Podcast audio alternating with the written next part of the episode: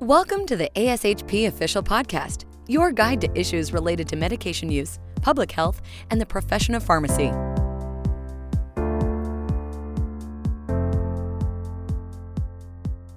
Thanks for joining us in this episode of Informatics Bites, the podcast where we talk with our members about innovations in pharmacy, hot topics in informatics, and new technology. My name is Julie Pawala, and today we will be chatting with Chanel Gilliard and Anne Vo about auto verification in health system pharmacy.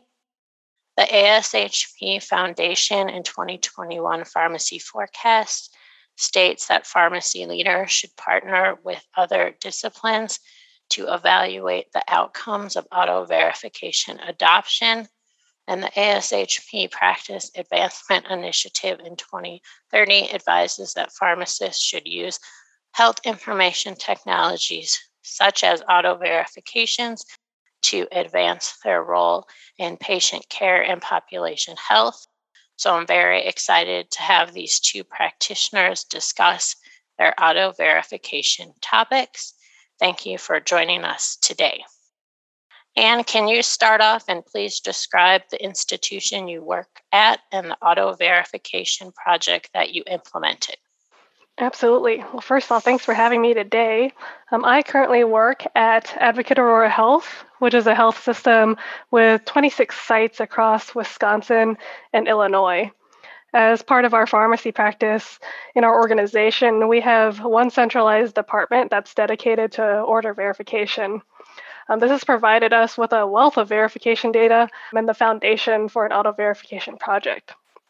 The premise of my auto verification project was to use narrow targeted AI or a predictive model to determine whether a varicella vaccine order should be rejected or flagged for further review by the order verification pharmacist. Chanel, can you describe your institution and the auto verification project that you implemented? Yes, thanks for having me here as well. So, my institution, University of Wisconsin Health, or UW Health, is a large academic medical center and integrated health system in Madison, Wisconsin, with facilities in Wisconsin and Illinois region. Similar to many other institutions at UW Health, we already had auto verification implemented in our emergency department. This was successfully implemented by a pharmacy resident last year. However, we knew there was greater opportunities, so the scope of my project included our perioperative areas at University Hospital or our main campus, and then the American Center, a UW Health hospital on the east side of Madison. The purpose of my project was to implement and evaluate auto verification in our perioperative areas to help reduce pharmacist workload affiliated with order verification while having no change in the quality of patient care. Our operating room pharmacist workload focuses on releasing and verifying surgical prophylaxis antibiotics for surgeries planned the next day, while also verifying standard perioperative orders for pain, nausea, and sedation. So these standard PRN medications from order sets that have been previously reviewed and approved as low clinical risk ultimately overload the queue and prevent orders requiring more extensive pharmacy clinical review from being verified in a timely fashion. So therefore, my goal was to auto verify the standard order sets that do not require pharmacy clinical review, ultimately decreasing the time required to click off on these orders in the future. Next, we're going to move into the approval process of your projects. Anne, can you provide us insight on what approval process you used? Yeah, so my project is actually still in its development stages, so it hasn't gone through any formal approval processes outside of the informatics group itself. But we are getting closer to implementation right now, so we'll certainly want buy in from our order verification group and pharmacy practice as a whole. As you can imagine, we have a number of committees, and we specifically we have a pharmacy practice council, of which the order verification team has representation. So this type of project would be in scope for them to approve, and should they require approvals from any other committees, they'll reach out from that standpoint. Chanel, can you explain what approval process you went through for your project? So, in the UW Health Pharmacy Department, we have a scholarship committee that has an aim to develop infrastructure for support, review, approval, and tracking of our Department of Pharmacy scholarship efforts. So, this committee is composed of frontline pharmacists, pharmacy preceptors, and pharmacy leadership. And this auto verification project was presented to, reviewed, and approved by this pharmacy committee as a PGY1 project. Additionally, it was presented to our Health System Pharmacy Administration and Leadership Residency Advisory Committee for feedback and approval. This committee includes our pharmacy department leadership across our inpatient and outpatient areas, including our Senior Director of Pharmacy. The main concerns from this committee was auto verification's effect on our metric that determines pharmacy allocated FTE based on workload and ensuring this did not violate Joint Commission standards. So, one driver of pharmacist workload is number of orders verified. With auto verification, we need to further understand how auto verification would impact that factor in determining pharmacist workload to ensure there were no negative impacts. Upon further review, it was concluded that this auto verification will have minimal effect on our workload measures. And then finally, I presented this project to UW Health's accreditation and regulatory specialist for their interpretation and approval as it relates to Joint Commission medication management standards. So, Joint Commission has a standard that states a pharmacist must review all medication orders for appropriateness, but there is an exception if a licensed independent practitioner is available to provide that immediate intervention, which we believe applies to our perioperative areas, then pharmacist verification can be bypassed. So it's this exception that allowed me to move forward with my project. Anne, can you explain what obstacles you encountered in implementing your project?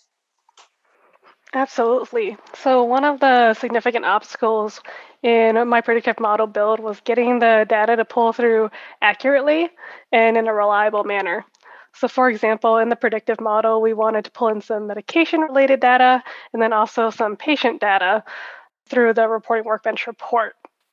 Medication data is typically in an order specific, encounter specific type of manner, whereas the patient data is continuous.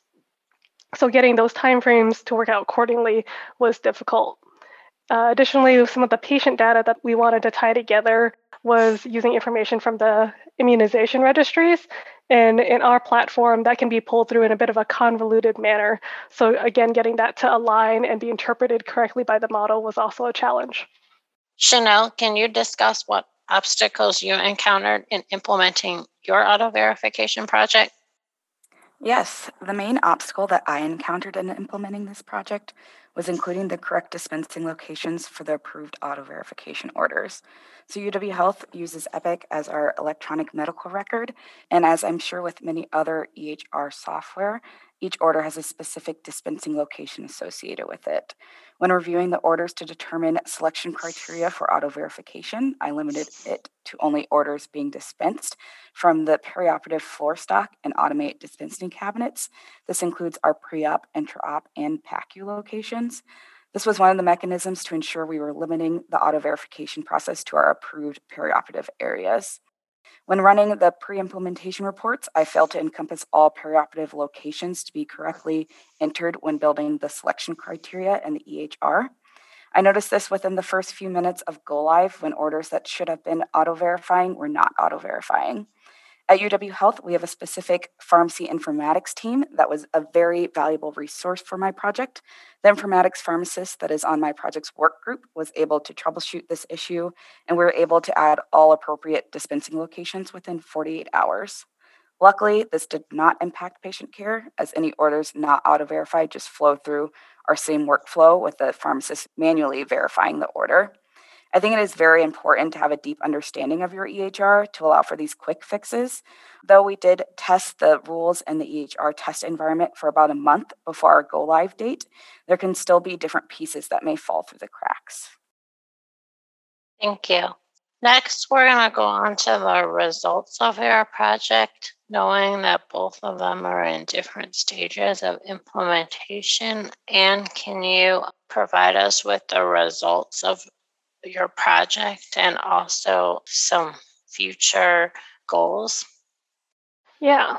So, as I said earlier, since it's still in the development process, the results are focused more around what we've done in terms of building out the predictive model.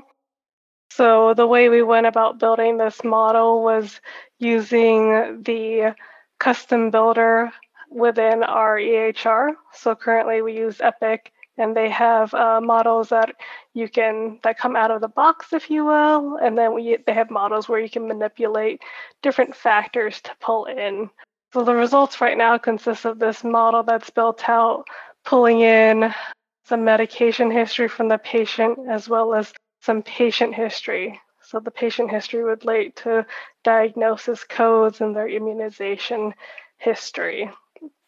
Uh, moving forward, we're looking at validating the model itself and comparing it against some historical data. So, looking at in the past, why have pharmacists rejected varicella orders from a verification standpoint, and then comparing it to what the model is doing. Thank you. Chanel, can you explain the results of your project and any future direction for this project? Yes. So currently, about 70% of orders in our perioperative areas in scope of my project are auto verified. Uh, Pre implementation, our OR pharmacists were verifying about 110 orders per hour of their shift. And then post implementation, they're verifying about 446 orders an hour. Um, ideally, this is leading to a more extensive review of those manually verified orders.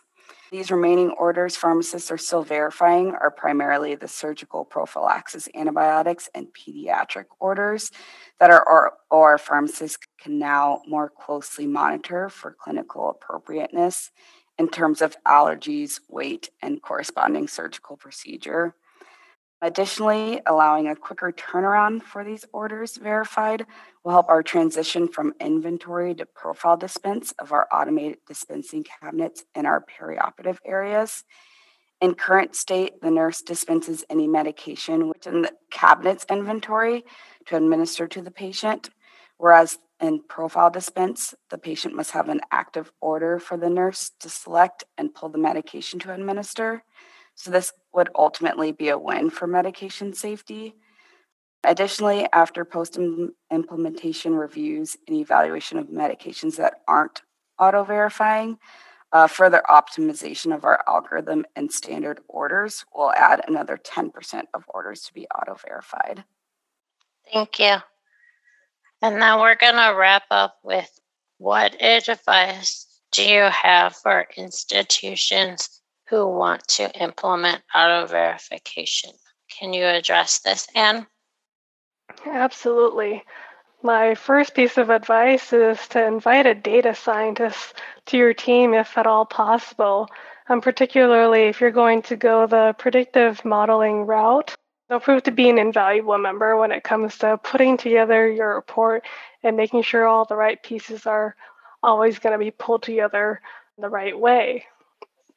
It'll also help to have a data scientist on your team when you're doing your initial bias risk assessment to ensure that you are identifying any bias in your model and addressing them up front. And the last piece of advice I would consider is, as um, Chanel mentioned, start thinking about the, the legal implementations of your implementation so that you can um, prepare to address those as they go through committee. Chanel, can you provide advice for other institutions who want to implement auto verification?